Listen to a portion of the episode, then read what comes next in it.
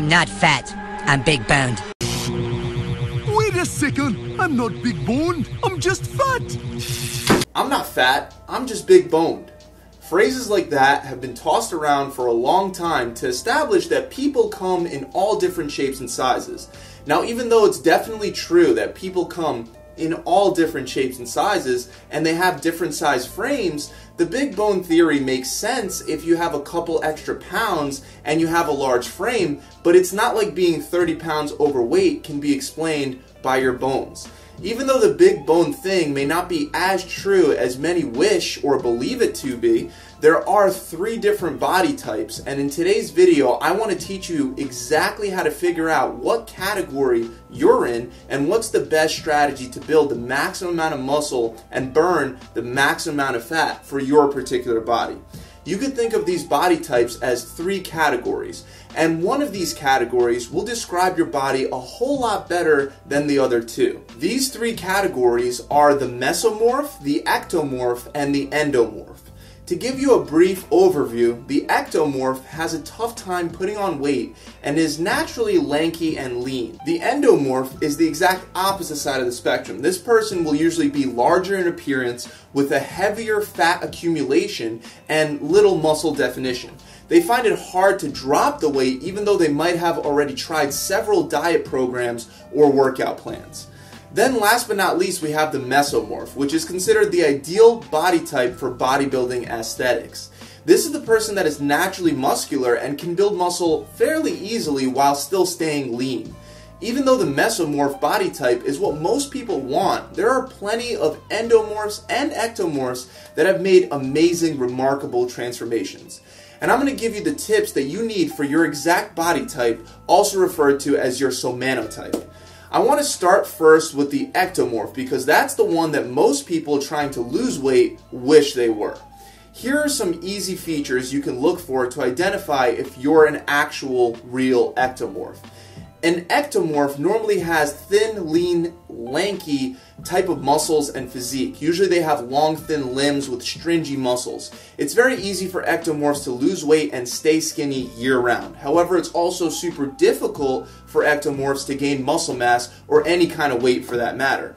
If you're a true ectomorph, you click this video most likely because you're looking for a method to build more muscle or to tone up, which for you would be building more muscle since you probably already are super lean. Ectomorphs are also referred to as hard gainers, and they have this nickname obviously because it's so difficult for them to pack on muscle.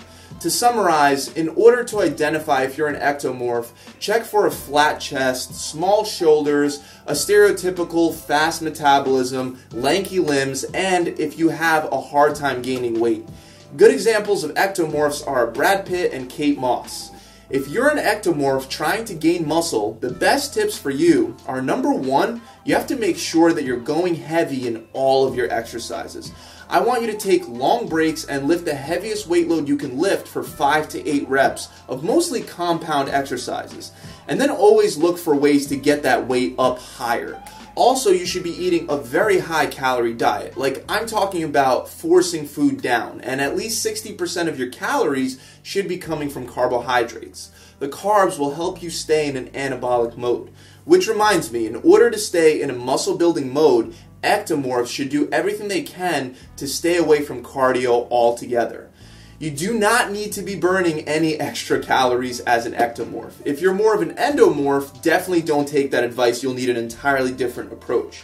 For identification purposes, an endomorph will have a substantial amount of body fat, a large appetite, trouble dropping weight, a larger frame, and a low amount of muscle definition because the muscle is covered by a layer of fat. Think of Jack Black and Queen Latifah. Those would be considered true endomorphs. For endomorphs, the training advice about trying to lift heavy remains the same, except you would want to incorporate as much cardio as possible, unlike the ectomorphs.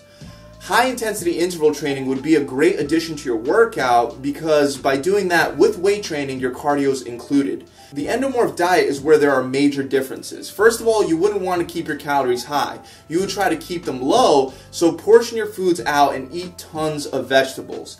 Carbs for endomorphs, I highly recommend you keep them under 25%, and your fat intake can actually be quite high. A good place to start would be 40%. I know a lot of endomorphs that have experienced a great amount of success with a ketogenic diet, which is a very high fat, low carb diet.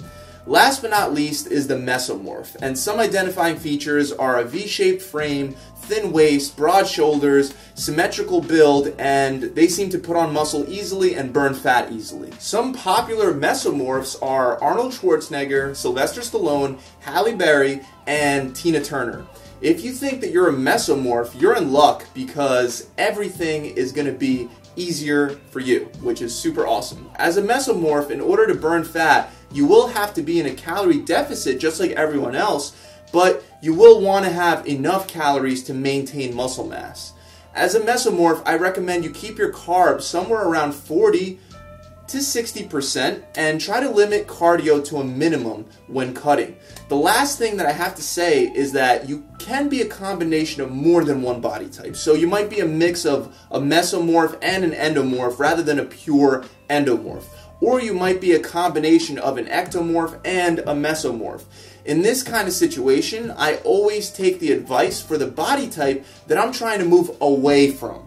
So, if I was an endomorph and a mesomorph, but I was looking to become more of a pure mesomorph, then I would follow the workout and the diet advice given to the endomorph, not the mesomorph. I hope that makes sense. The bottom line is if you think that you're a combination of more than one body type, that's totally fine. You would just apply the tips for your particular situation. But that's pretty much it guys. I really hope this video has helped you guys out. If you enjoyed this video, make sure you subscribe to this channel and hit that bell icon so you can be notified whenever I release new tips and tricks just like this. I'll see you guys soon. Pump it.